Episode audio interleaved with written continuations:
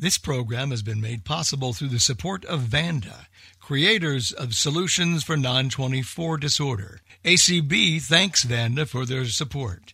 Learn more about non 24 by visiting their website at www.non24.com. You're listening to coverage of the 2021 convention of the American Council of the Blind.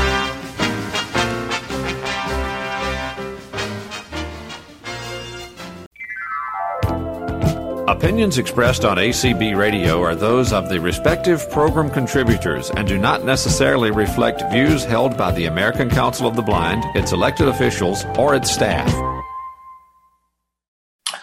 Welcome, welcome, welcome. What would a BPI program be without a welcome, welcome, welcome? Um, I am so very happy to uh, start this program. BPI is very happy to join the national organization, American Council of the Blind, in their Get Up and Get Moving campaign. When um, this company's post came across my feed, I immediately thought this would be great for convention. So, this is the first of two programs in the Get Up, Get Moving tract that BPI is presenting um, adaptive sports, and um, both programs are being put on by Strive for You. Uh, Ricky is uh, going to be giving the continuing education codes for those for both of these programs, um, and I hope everybody that this inspires everybody to get up and get moving. Ricky, take it away. Okay, great. I'm so sorry. That's okay. We were having technical difficulties on this side. Hi, everybody. We're so glad to be here. My name is Ricky. As Anthony said, um, I am joined by my partner in life, partner in crime, partner in just about everything, including business, my co executive director and co founder, Christy. Hi. We are so excited to be with you guys this year. Uh, what has already turned out to be uh, one heck of a convention to start with. Um, for that code for CEU credits, it is Christy. 06477. 06477. Stick around for the ending code later on. As Anthony said, we are with the organization nonprofit called Strive for You. It is a nationwide nonprofit based here in Nashville, Tennessee. Uh, as I said earlier, founded by myself and Christy back in November of 2019. I'll give you a little brief history about the organization, the programs and services we offer, and then we're going to talk about uh, adaptive sports, recreation, leisure, so that you can get up, get off the couch, get out of the house. Finally, thank goodness, uh, with COVID at least lifting, um, and uh, get active again. So, Strive for You was really something that Christy and I decided to do based on putting three different organizations that we'd worked uh, for in the past under one roof. In t- 2009, we uh, I started with my older brother back up the Tennessee Association of Blind Athletes. It's a local state chapter of the United States Association of Blind Athletes, perhaps. U- USABA is uh, the national body uh, for official body for the blind and visually impaired sports, uh, including the Paralympic sports. And so um, that started up in 2009. Then Christy and I got involved in self defense for people with disabilities. Uh, we've presented for both organizations at the ACB convention. Um, and then also along the way, we found going through our lives, we've also done self advocacy, uh, disability awareness, uh, and all kinds of other things kind of within the realm. So we decided let's put everything under one roof and do all these things together uh, so that we didn't have to keep switching back and forth. Plus, we could then run them a little bit to the point of the way we, we seem fit. And so, uh, lo and behold, we get started in 2020 and then COVID hits. Uh, so all of our programs got pushed back a little bit and we officially launched um, with doing activities in January of 2021. So we have three basic programs. I'll tell you about uh, the Arise program. Stick around for the next session at four o'clock for to hear about our SEED program, which is our safety education and self defense. And then Christy's going to tell you about our third program. The Arise program is our adaptive sports and recreation program. It provides not only uh, resources, educational opportunities, and actual opportunities for you to participate in sports and recreation, not only here in Nashville in, in the middle Tennessee area, but also around the country. We provide adaptive sports days where we bring all the equipment to you.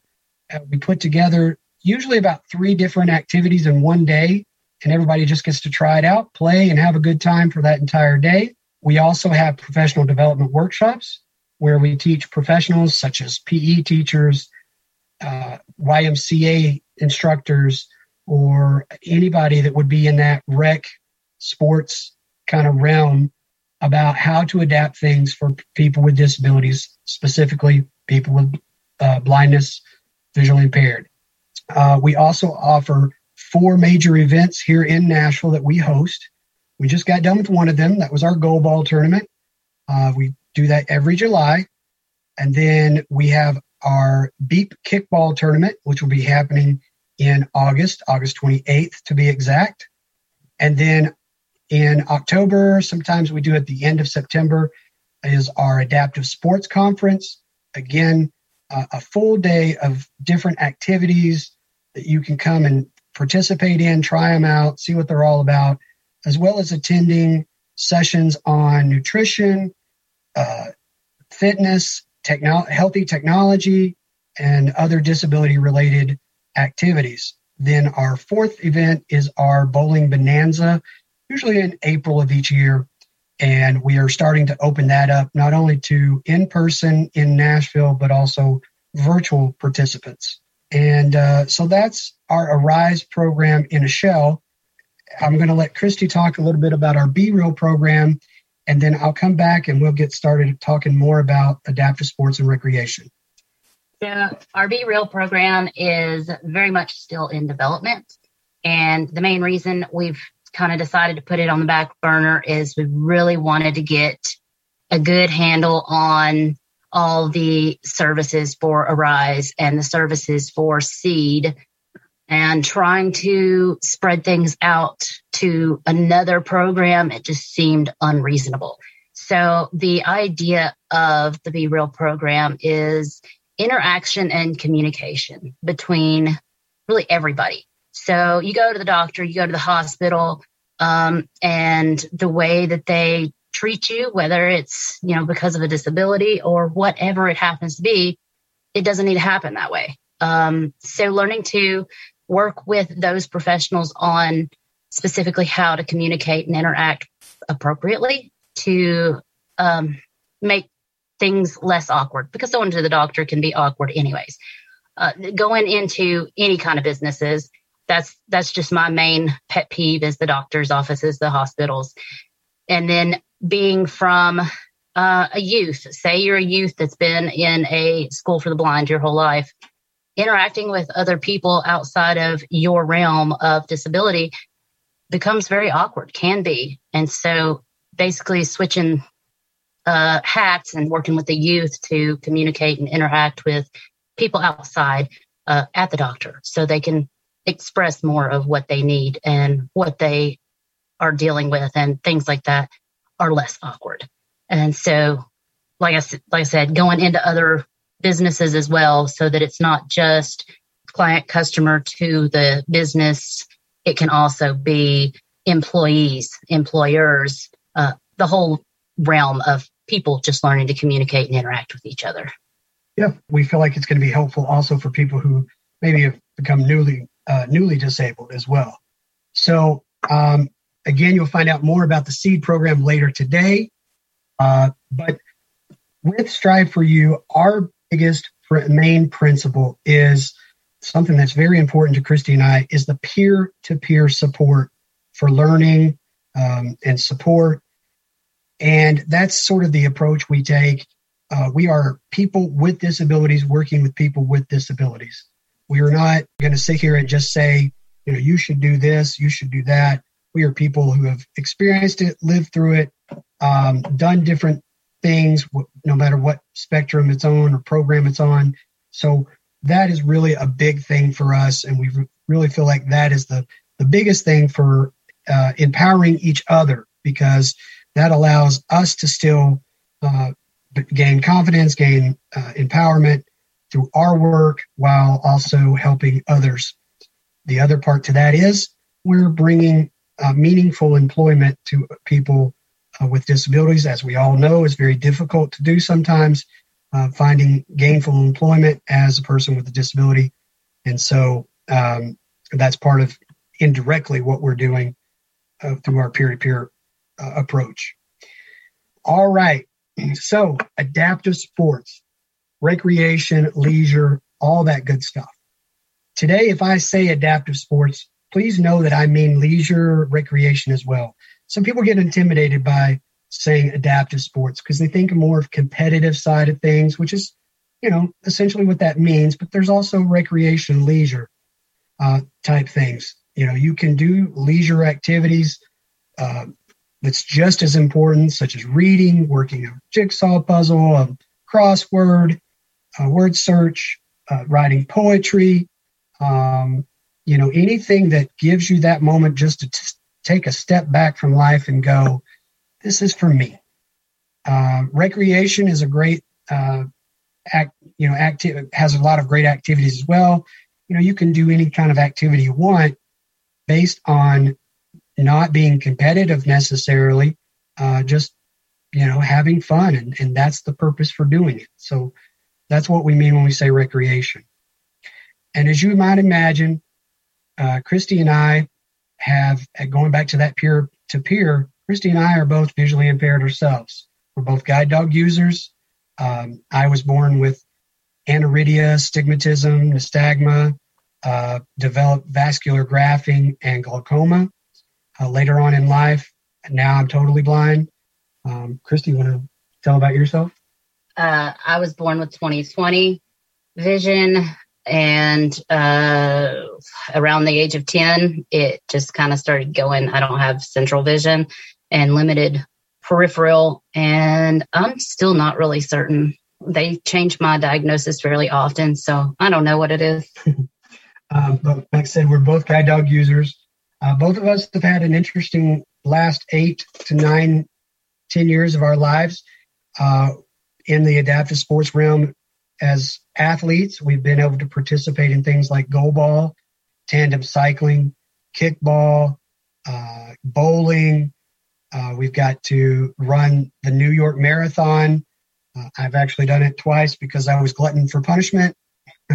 we've done numerous uh, half marathons, 5Ks, 10Ks, all that good stuff. Uh, we have done um, other, plenty of other activities that are out there, at least tried them uh, archery and golf, disc golf. There's just so much out there um, that's really, you know, exciting to know that there are so many things that just with a few little tweaks here and there that a blind or visually impaired person can participate in. So we have developed through our experience what we call the Access to Inclusion Plan. And it is essentially what uh, we've come up with is six approaches to adapting sports and recreation uh, for a person with a, a visual disability to be able to participate in mainstream activities. There are some activities out there that were specifically designed for the blind and visually impaired, and we'll get to those in just a minute. But through our six approaches, we've um, we feel like we've covered just about every area that you could. So the first one in our six approaches is contrast. For those of you who, who you know maybe have partial have partial vision, you probably struggle a lot with contrast, whether it be glare from lighting, it be uh, white on white if you're trying to see maybe a white ball against a white ceiling, or uh, if you're out putt putting, maybe you've got one of those dark green or blue balls that are a little harder to see than the bright orange or yellow balls that contrast really good with that green felt. maybe it's uh, you know a basketball goal that nowadays they're making them where they're clear. They have clear backboards, so that really doesn't help when it comes to uh, contrast and being able to see that rim a little bit better. So that is what we mean when we say contrast. Christy, what's the second one? Audio is the second one, and audio there's so much to audio, um, and obviously the audio is that works for you know blind or visually impaired, whether you're high partial or no partial. Totally blind. totally blind. I don't know why not, not no partials. What came to my mind. Um, so it can be a bell. It can be a beep. It can be a um, Buzz. buzz. It can be a clap. Any of those. That's Radio, The main, yeah, yeah. that's the main. And so that would be what covers audio. Yeah. We're going to come back in just a few minutes and we're going to show you some different um, balls and buzzers and different things that you can get uh, for home and um, that you can use to do some activities if you wish.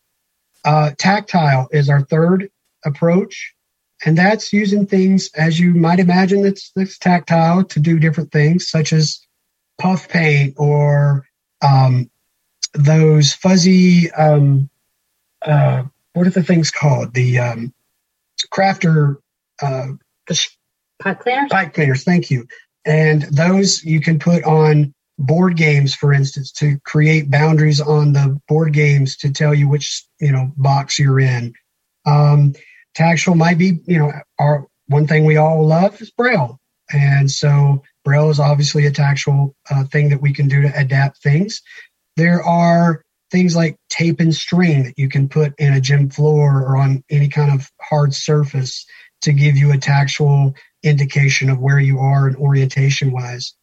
You might have things like uh, in blind soccer, they have half walls that come up about mid thigh that will kind of give you a tactile marker of where you're at as far as the out of bounds boundary.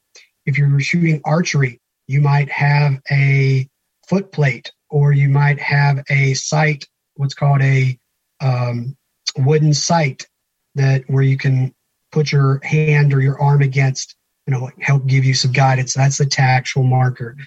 Um, puff paint, as I said, raised dots, all those good things are things that we can use tactily. Um, Chris, you want to talk about modeling?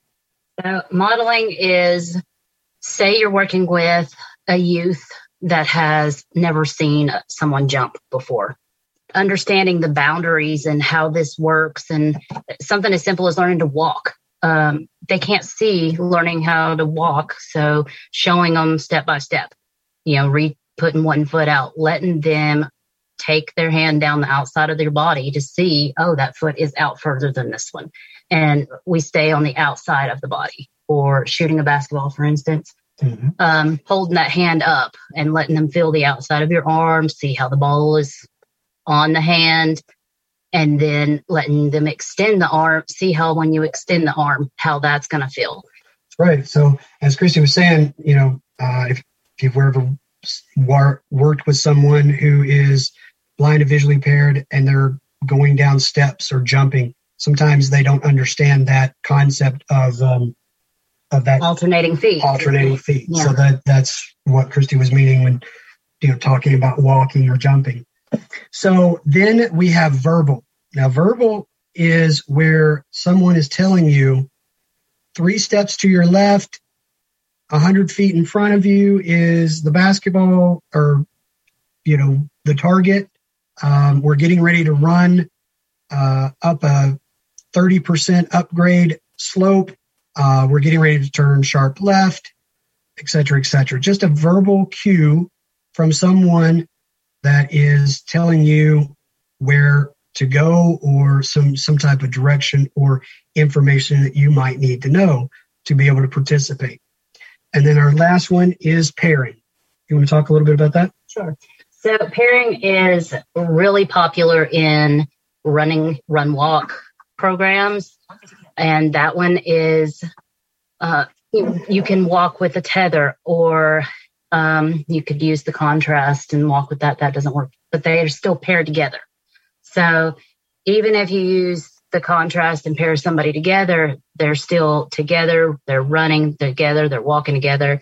Um, you can use it in swimming where they are paired together. Um, small kids on playgrounds, we could use that as well, where just a visually impaired student could be paired with one of their sighted peers to just play. They don't even have to know that they're being paired together. So exactly, yeah, it's it's a peer to peer pairing um, people together. Sometimes it relieves the awkwardness a little bit. All right, so that's the six approaches to our access to inclusion plan.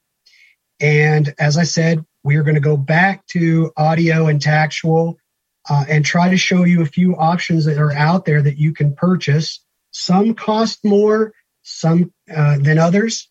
And then there are some things that there are life hacks or workarounds for cheaper things. So we're going to reach over here into our box of goodies and start showing you a few things, try to describe them to you a little bit. So we have a volleyball. Yeah, we have a volleyball here that has a bell. Uh, fairly loud. I'm hoping you're being, being, being able to hear it well.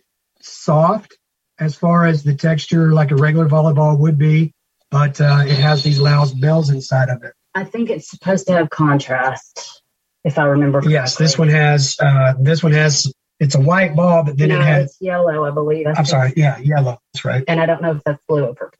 Yeah. But there is a contrast thing going on, and I think most of them do. What do you want to? Whatever you grab out, we'll go with next. Um, that one's not. That's fine. A basketball. So we have a basketball here. Uh, this basketball, this particular one has rattles inside of it. We haven't fully inflated some of these, so um, the sound might be a little distorted. But here's what the uh, this has like um, beans inside of it to make the rattle. So that's what that sounds like. It's a basketball. They also have basketballs that have bells inside of them um, that are much louder. So depending on your need, all right, we have a soccer ball. There's uh, plenty of different soccer balls out there. This one has a bell inside of it as well. Sure, hoping this is coming through pretty good. Um, we there are soccer balls with rattles inside of them, and then there's a soccer ball like this one, which is made out of foam. Um, it's a little smaller. It's like a junior size. That is definitely my favorite. Yeah, uh, and inside it has a toggle switch and when I toggle it on, like so, it has a beat to it. Which means it's less likely you won't lose it once it stops moving. Whereas the others, the rattles and the bells, it's going to stop eventually and it's going to stop making noise.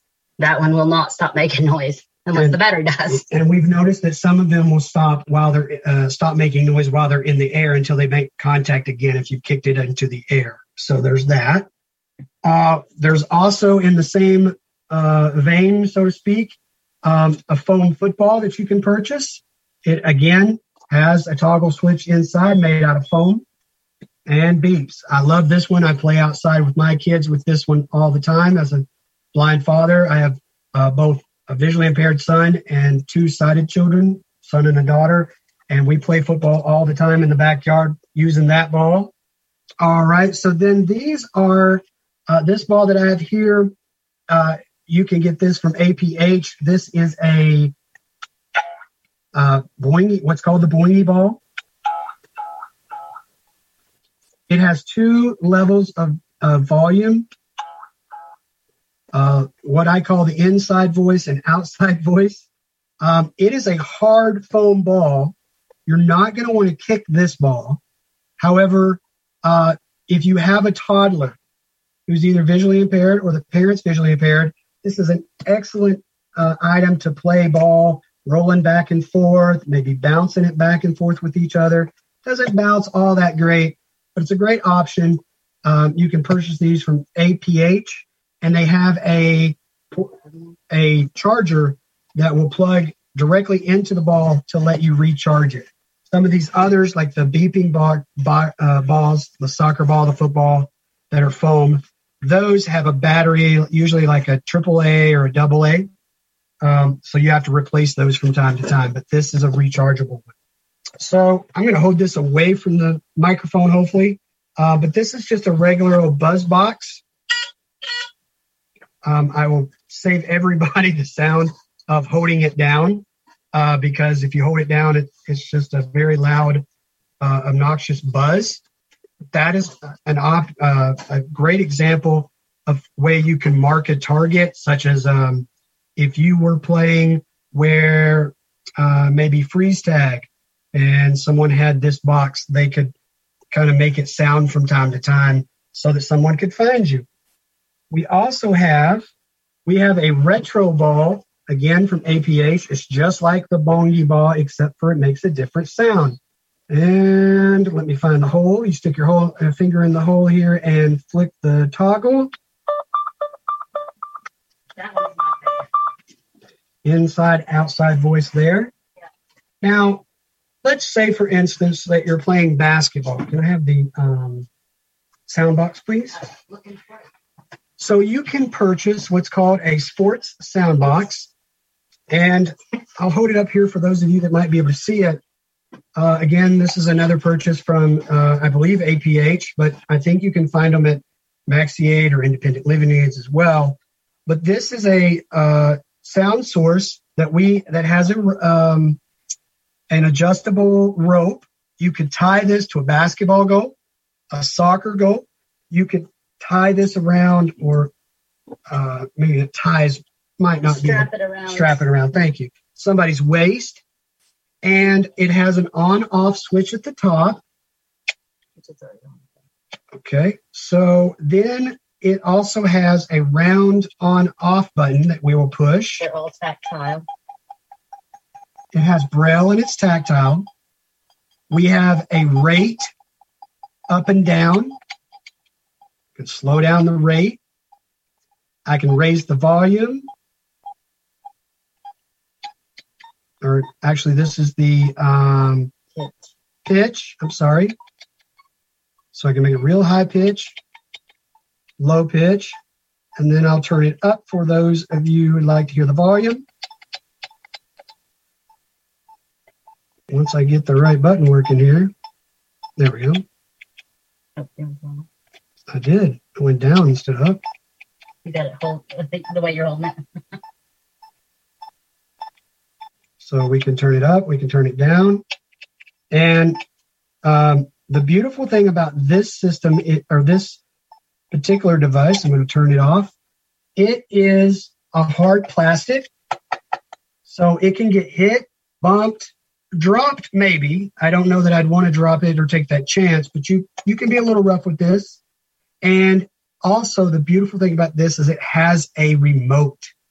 About the size of a, a key a key remote, maybe for your alarm system. Um, some of those, you know, square boxes like are on key car keys, that sort of thing, More like a luggage. or a luggage finder. Yeah. So those are you can control with all the same uh, controls, the rate, tone, volume, all that good stuff. The advantage of having something like this is if you, let's say, we're playing soccer and your team, it was your turn to go towards the goal. This could be strapped inside the goal and you could use the remote to activate or have someone sighted activate when your team is going towards the goal. And then uh, you'll know where that goal is and have some orientation and direction where to shoot. Basketball, another good example. So these are these are great items. Um, I will say this is about a hundred and thirty dollars, forty dollars, uh, but a good product that we found. It's very useful and has a lot of different uses. We have what I call as a sound stick, which is a it's a long rectangular handheld square. It's about three inches tall, uh, maybe a half inch to an inch wide. It's just a very simple thing. You has a toggle switch at the top, takes a uh, double A battery, and that can help you in many ways. I have personally used this to put inside the cup of a golf uh, putt putt golf to help me identify where the hole is on the golf course Cornhole. uh, cornhole. We have put it under combs for ring toss. So there's a lot of good uses for that. We also have here a much cheaper life hack, if you will. It is a what is those tiles like you put on your maybe the back of your remote with double sided tape. You put on your keys to help you find things within the house. This is an excellent thing to use also as a cheap audio source to help you find things as you are playing different activities, depending on what you're using it for. Try to get it to go off here if it will. Put it There we go. So it makes a little noise, and um, you can use some of them use the, they're like luggage finders or what we call tiles, and uh, some use an app, and some use a remote. So you got different options there. And I want you to keep in mind that some of these things are will work for some people, some won't because they don't make enough sound. Maybe if someone is hard of hearing, some activities, the sound that that is produced by some of these things, depending on the setting, could be too faint or could be a very large, loud echo. So you have to be careful with that and play around and figure out what you need. Actually, um, you can buy what's called vinyl gymnasium tape. You can put the vinyl uh, gymnasium tape, which is perfect to take with you. Let's say you go to the YMCA and you want to shoot basketball, but you want to mark the foul line so you have something to orientate you to the goal. Well, if you go in there and you take this tape or you take any kind of tape and put it on the floor, you're going to have the manager of the YMCA running and screaming at you um, out of fear that you're going to tear up their floor. Duct tape will do that. It will pull up the finish on the floor.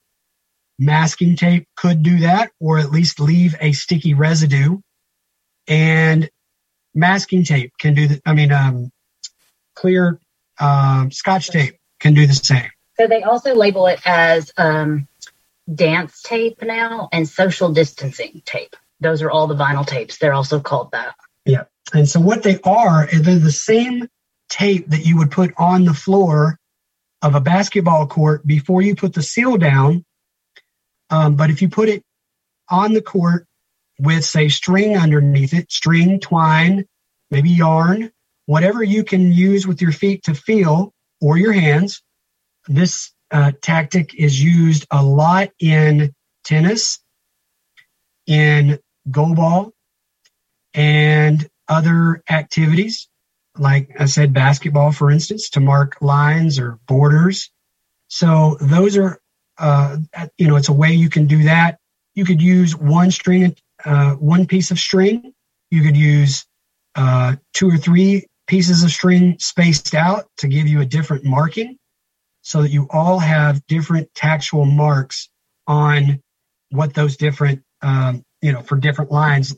For instance, in tennis, the, the outside perimeter is marked with three pieces of tape. I mean, excuse me, p- three pieces of string or twine with tape underneath it. Over top of it. Or uh, over top of it. Yes, sorry. The inside lines are marked with just a single piece of string cord with tape over top of it. And that's how the tennis players will find their markings uh, differently. So that's a good example. The other thing about the tape, you can use it for contrast because they make all kinds of different cool colors. There's white, there's black, there's blue, there's neon yellow, neon pink, blue, purple. Uh, you really could get uh, crazy with some of these colors. Eventually, they'll have the duct tape colors. I'm sure they will. Yeah, camouflage and different things. But yeah. right now, that's what they have. And you could take the string and put it on a white ball, like a volleyball or soccer ball, to add some extra ba- uh, pop to that color of that ball, so that it's easier for you to see. Um, you might be able to put some extra tape on a backboard. Um, all those different things to help you see uh, whatever it is, the target or the thing that you're aiming for a, a little better. So those are, that's a good way for contrast. So we've talked a lot here about different uh, things and that you can use.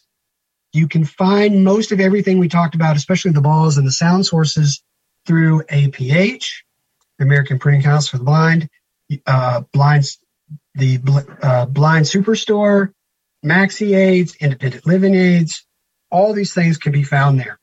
Now, some of the balls are going to, like the soccer balls, the um, basketball, football, they're going to be between 20 and $30 generally.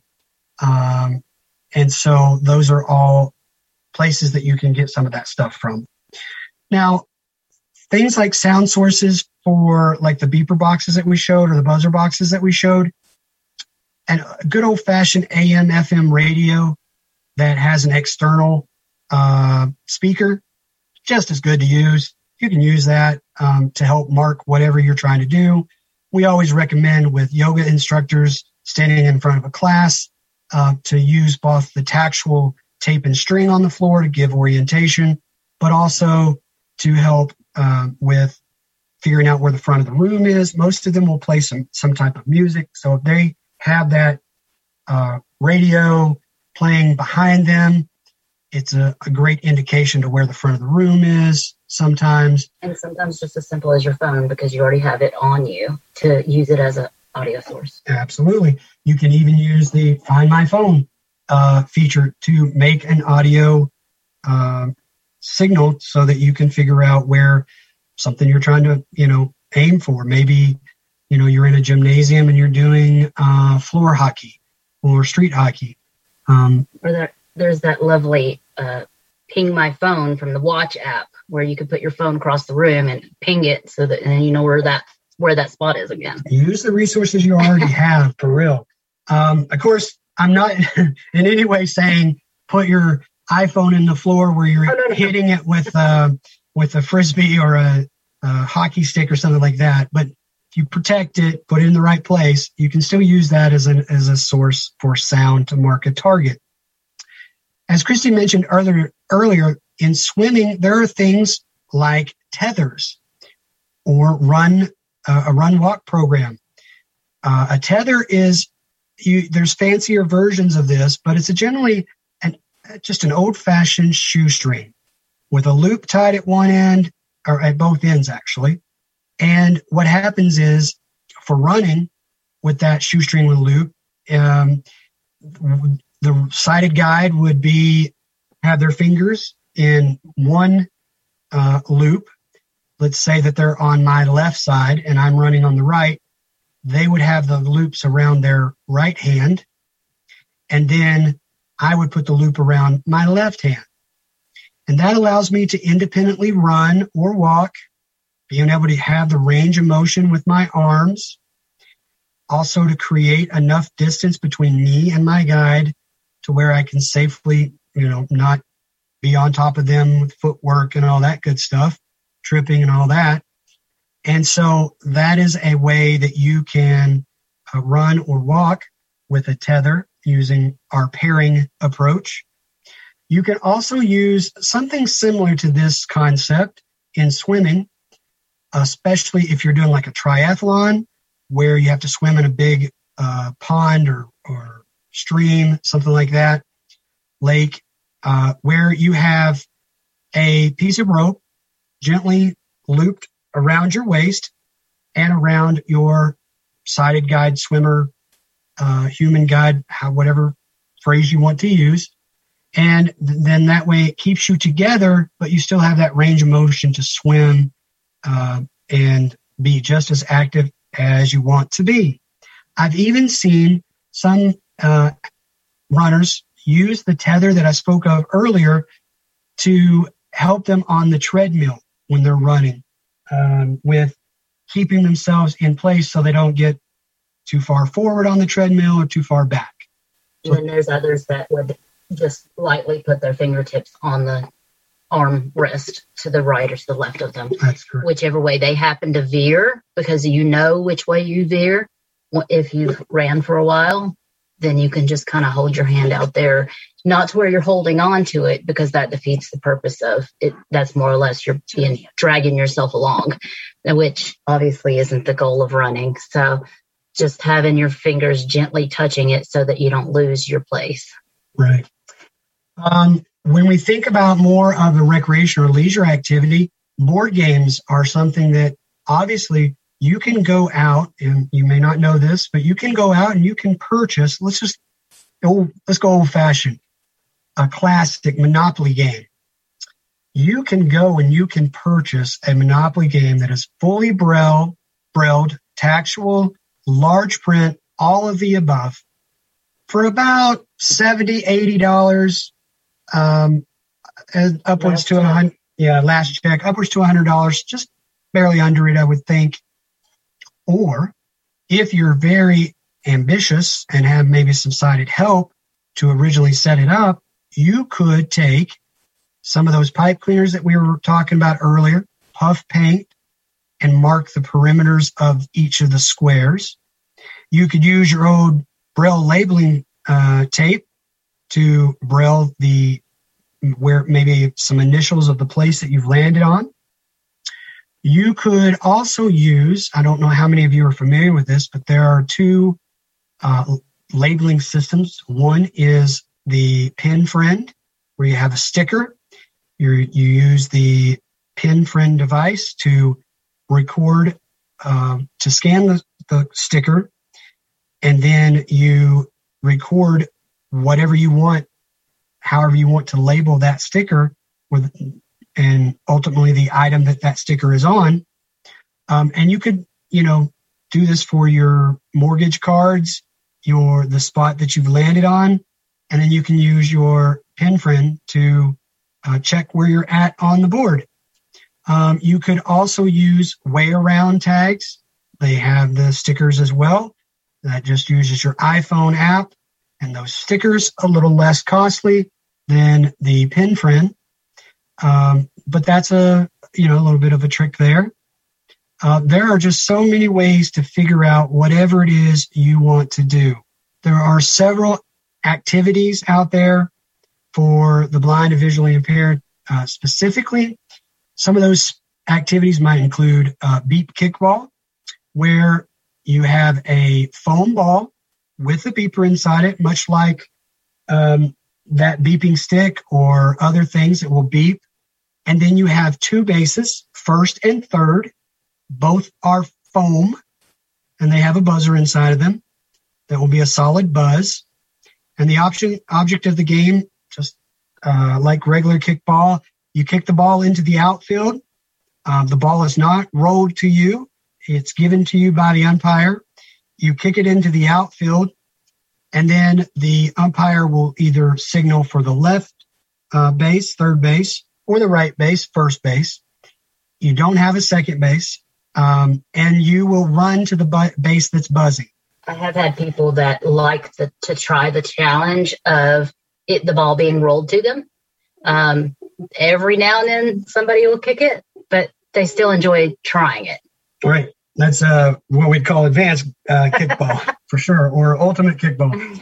Um, if you get to the base that's buzzing before the outfield finds the ball and holds it above their head and says ball, then you get a point for your team. If they find that ball first, though, you are out. Three outs changes the innings. Each game lasts for about six innings.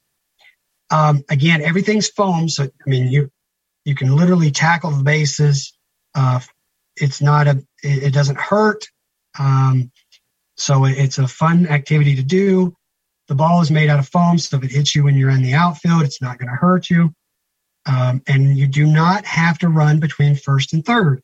As soon as you get to the base and you're considered to be either out or safe then you can come back home.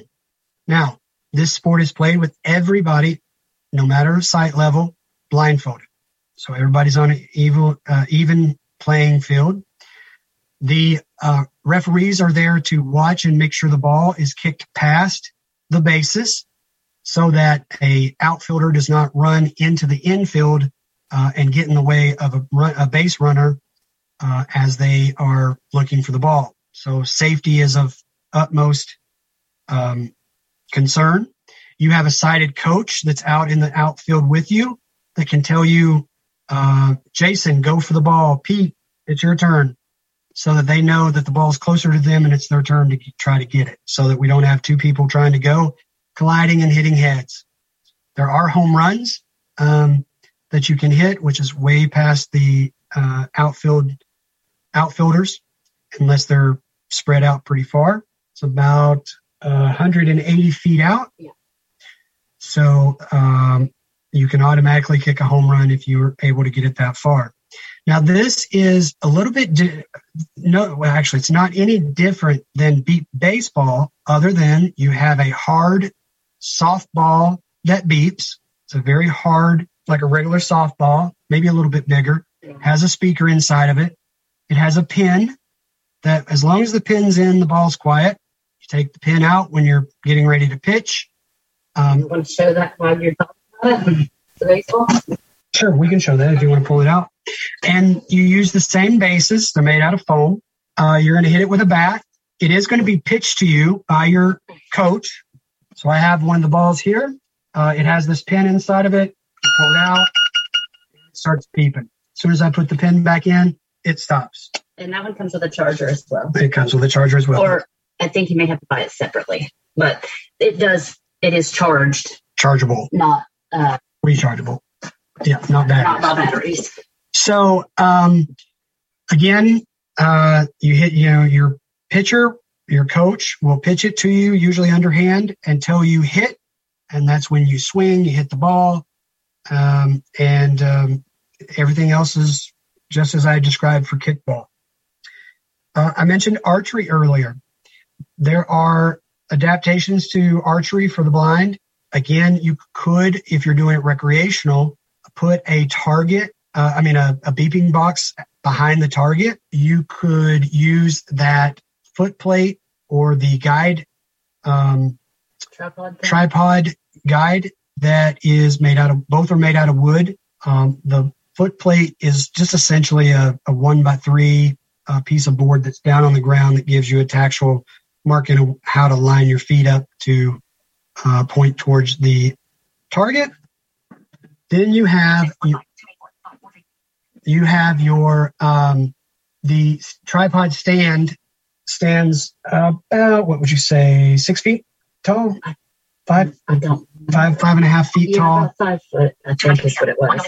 and it has a a little bit of a lip that hangs off to It where has a plate that you just can line. It's flat that you put your hand against. yeah you just adjust your hand you put it right there against it and then you can shoot just regular um, archery now in competition you're not allowed to use the audio box at the target you have to do it by muscle memory or your coach can be there beside you and Adjust your. give you a verbal uh, a verbal cue or can adjust your sight which is that guide that we're talking about bowling uses a bowling rail that extends from the gutter back to the landing uh, approach area They have them. They're six to nine foot. six to nine feet it's made out of a, about a half inch thick uh, metal uh, rod usually.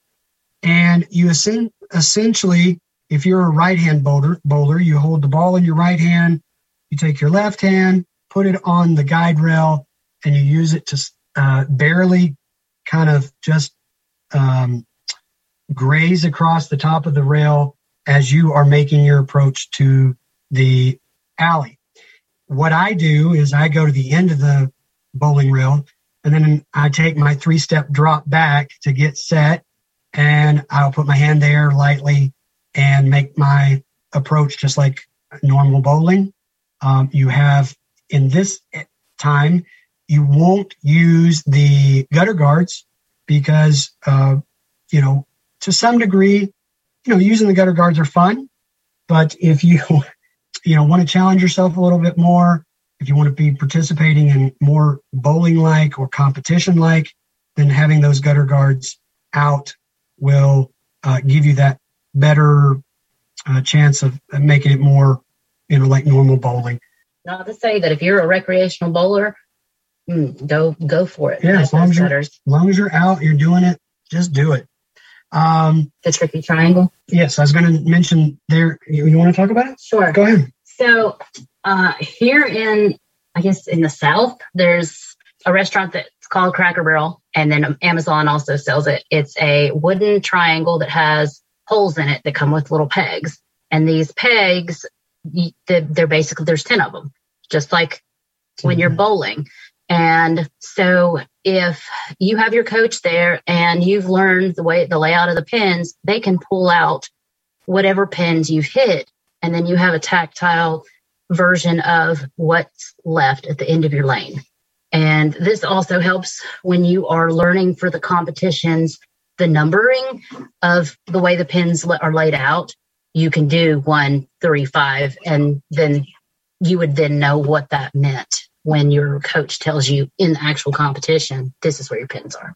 Or even if it's not, sometimes it's not your coach. If you get put on another team and they're at the end of the, that sided person is telling you what pins you have, you understand what they're saying to you. Type of thing. Yep. So uh, we're slowly wrapping things up here, um, giving you guys plenty of time to ask us questions. Maybe there's an activity out there you like or you're thinking about you'd like to maybe get some ideas on what adaptations you can do, whether it be expensive or cheaper ways. Yeah, cheaper ways to do it. Um, so, but I wanted to talk a little bit about there are there are things like the um, tandem cycling where it's a bicycle with with two seats, thus the name tandem, and the captain or the uh, the person in the front is sighted and they have control of gears and of brakes and general steering. The stoker or the person in the back, their handlebars, they have handlebars right behind the seat of the captain. And you just essentially are holding on and doing the pedaling. Uh, the stoker usually is the one that provides most of the power for the bike, uh, but it's a team effort. You have to be in sync with each other um, and that sort of thing. Balance is a big issue there. Uh, but they, over practice, there's times that you can can gain that that balance. I'm sorry. Sorry, I, I was just going to say that they do have the more recreational where it's side by side, which also works well for someone who might be hard of hearing, where they can't communicate with their um, captain if they're behind them. And yep. so there's that option as well.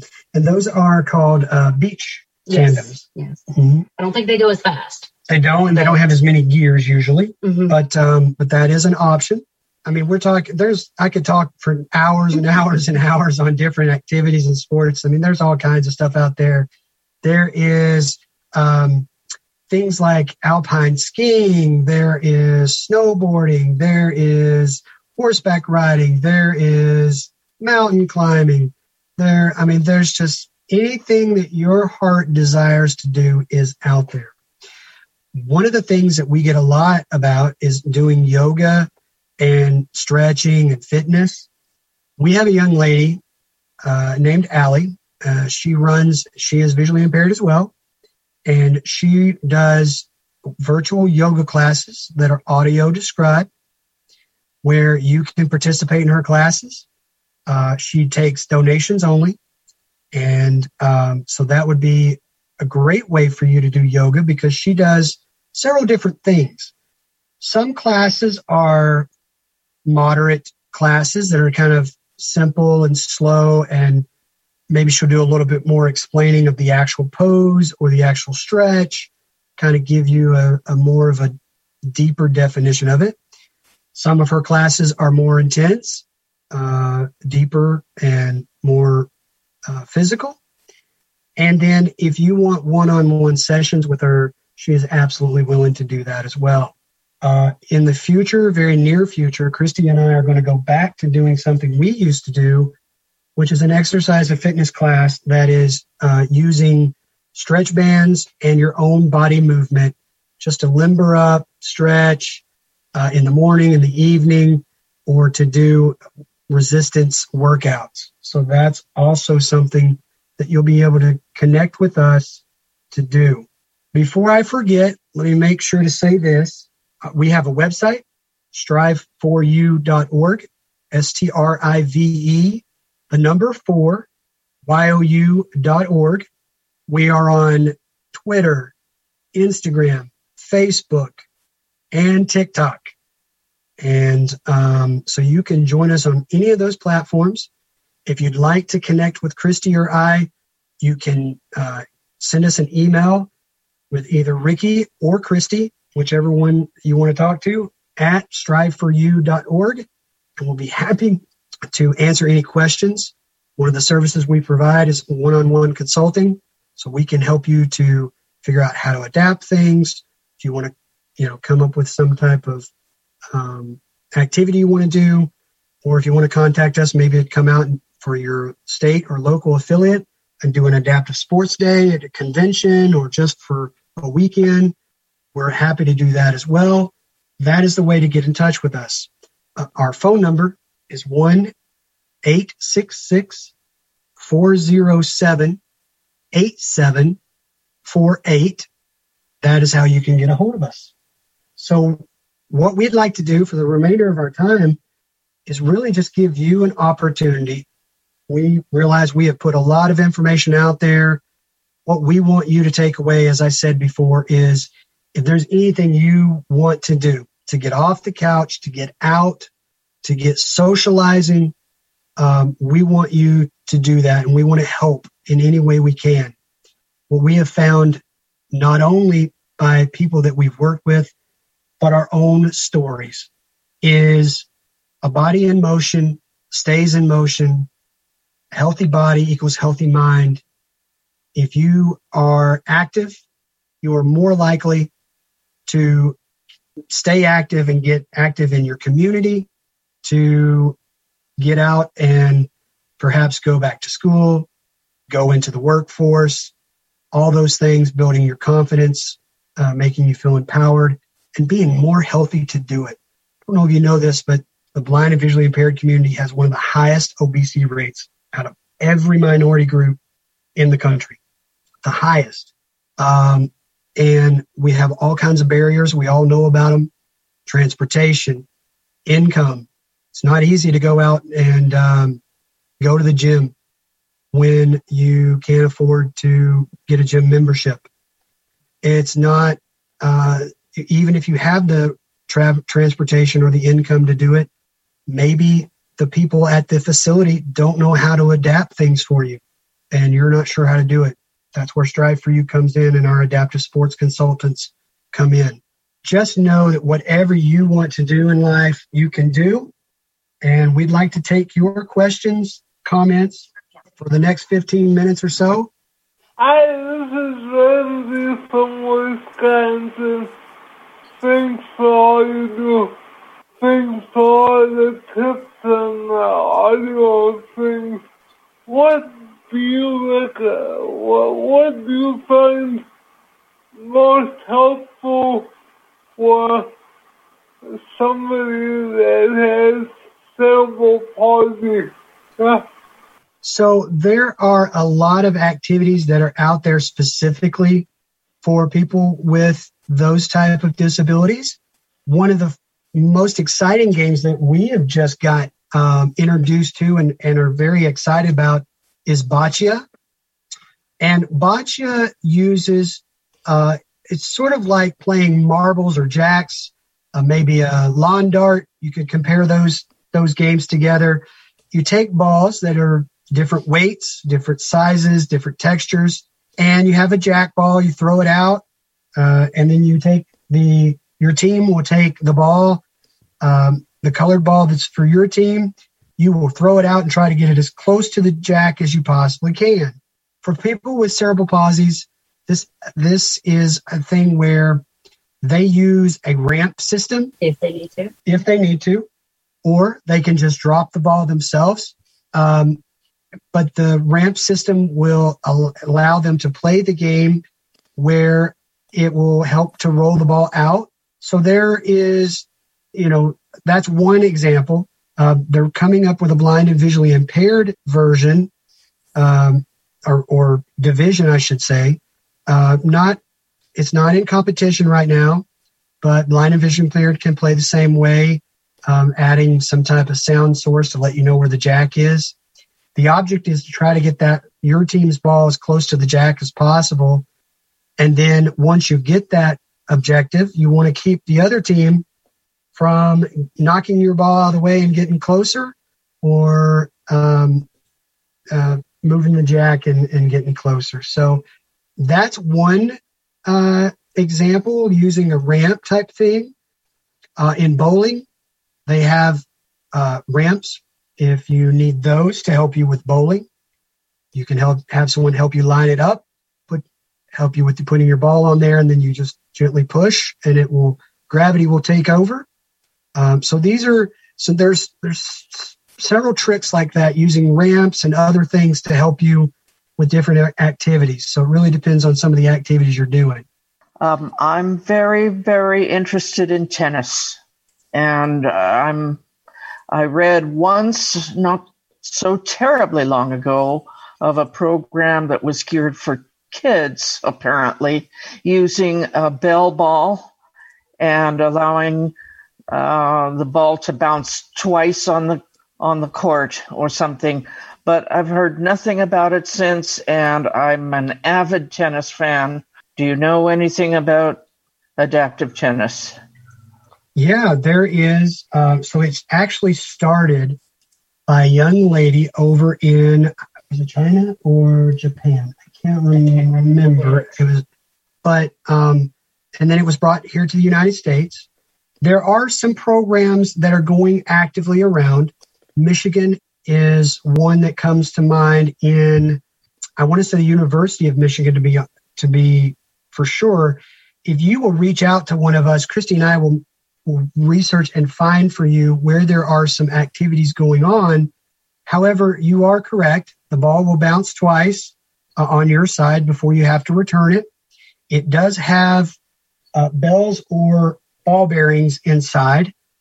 Uh, some of them, depending on their design, are louder than others. are louder than others. Um, what we have put together with our access to inclusion plan is when we go to taking a sport or an activity, we take and come up with what we call the the uh, primary, secondary objectives, and then the rules and think of it as an upside down triangle, for instance, uh, or pyramid, where the bigger section is on the top and the teeny tiny section is on the bottom.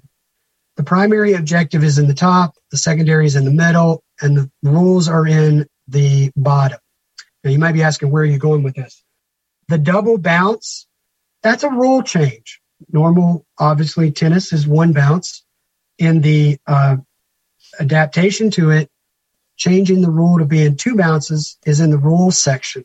The reason the rules section is so small, you want to make sure not to change the, the rules so much to where it makes the activity no longer the activity. Yeah, really no longer the sport it was intended or the uh, benefits that you can gain from it. But absolutely, with tennis, that's needed. You have to be able to bounce it twice. There's yep. just no way around yeah, it. it's a, it's very hard. You might imagine to to put that little uh, ball with the racket.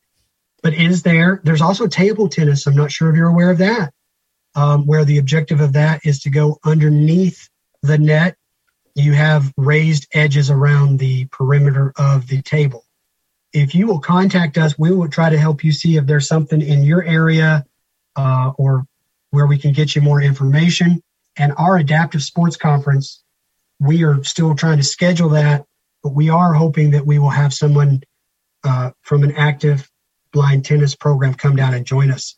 So that might be an opportunity for you to try it out. Good afternoon. I um, am so thrilled to hear this session. Um, you and Christy have done a wonderful job. I'm a sports enthusiast. Once upon a time, I played beep baseball and I got injured, and so I lost my nerve, but still love the game.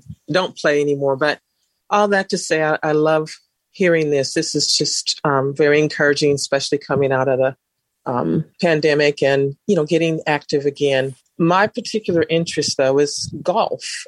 I am from Northern California, Sacramento to be specific. We have a an opportunity here, or we did prior to the pandemic, but the it's limited. You know, you play six weeks in the spring, six weeks in the fall, and so I'm wondering if if either of you can speak to how I might approach um, a a course pro to get lessons. Um, you know, I understand what you're saying about your plan, um, and maybe this is something I should contact you for with you know to get more detail. But I what my thought is is to go to a course and take a class along with other you know fully sighted participants. Um, but I understand maybe I have to do some. So if you guys could just speak to how I would approach that, um, and uh, and again, thank you so much. Have you played golf before? If you have, then you know what you need and so then just taking that to the course that you're wanting to go to and saying, look, I know this might be scary, but here's what I need. Can you assist? And if they can't, you know, reach out to us and we can help you advocate that way too. Yeah, I mean, most of it with golf is, I mean, sight or no sight, it's all muscle memory, f- form, uh, that sort of thing. And so, you know, teeing off is probably the biggest area you want to practice the most. Having a caddy that can verbally describe to you the course, the direction, the distance. If you have the absolute opportunity or can continue to go to the same course where you then can start memorizing the course itself or walk the cor- the the greenway before you tee off those are all great things you can also buy a uh, a practice tee off net that um, it's sort of like um, with the baseball nets where you toss the ball to it, it bounces up and you try to catch it. Um, this uh, sort of acts the opposite. It tilts downward to where you can practice your teeing off. It'll smack into the net and just drop to the ground. Uh, but these are all things that you know you can do. We're, as Christy said, we're happy to help you to, to bridge that gap for you if you need it. You sound like you're someone who, you know, obviously would have no problem advocating for themselves. Uh, but having that good caddy that's understanding, willing to talk to you, maybe a um, footboard to help you with lining up. There might be another adaptation there, but uh, most of it's just going to be muscle memory and just keep practicing. Okay. Um, yes. What is your contact information first? Um, uh, I got Ricky at Strive for Strive for Dog Strive for something. yeah, it's Ricky at Strive S T R I V as in Victor E the number four and then Y O U dot org or Christy at striveforyou.org. We'll get a hold of Christy as well. And Christy is spelled C H your first S T Y. Your first name is Ricky, and is it spelled R I C H I E? Uh, R I C K Y. R I C K Y. Okay, very good. And your phone number is 866 407. What's the last four digits? 8748. 8748. Okay. And uh, do you charge for coming out to like to North Dakota? Would you charge for making a visit to our, our state? We do charge, but um, we also can help with, you know, if you have needs of, you know, maybe we could find grants to help us get out there or uh, those sort of things. If you give us a call, we can talk to you more about it, get some details, give you a quote, and then see okay. what we can do to help you get out there. Okay, very good. And you have a recommendation for a tandem bike. I'm quite interested in tandem biking, but and there is a lot of good bikes out there. There's um, Schwinn is a really great one. Okay. Um, okay. I will tell you this, and, and this is just experience speaking. The ones that you can get at Walmart, they are cheap, and that's what you're going to get. Um, I've seen several bikes that people bought from Walmart that held up pretty nicely uh, but then I've also seen others where they hit a curb and the whole front wheel just bent. So um, think about that. A good bike should run you 12 to 1500 or higher. Okay. If you want a good quality bike. Very good. Okay. And, uh, and as far as in home exercise equipment, uh, I'm, I'm kind of interested in uh, uh, an elliptical. Are they? Is that a pretty good choice, or? If you have someone that could come in and like braille put a braille label over it or help help explain it to you, then I think it would be. It depends on your fitness level and you know what you are capable of getting into. Yeah, I mean, elliptical. One of the beautiful things about it, some of some of them don't even require you to be able to, you know, use any, uh, you know, to tighten the t- the tension on the elliptical. You just tighten a knob. So that's probably a good choice as far as not having to deal with a lot of buttons. Um, but again, like Christy said, make sure that you, you know, maybe even speak to your doctor to make sure that uh, that's a lot of cardio, a lot of body movement. So just make sure that that is something you can do. Okay, good. Okay, thank you. Thank you. Okay, so I do know that it is 347. Um, Okay. So unfortunately, we are not able to take any more questions. And I do know that Anthony left. Do do you guys have the the closing codes, or do you need those? We we sure do. Christy, will you give that code? It is six eight four zero four. Six eight four zero four.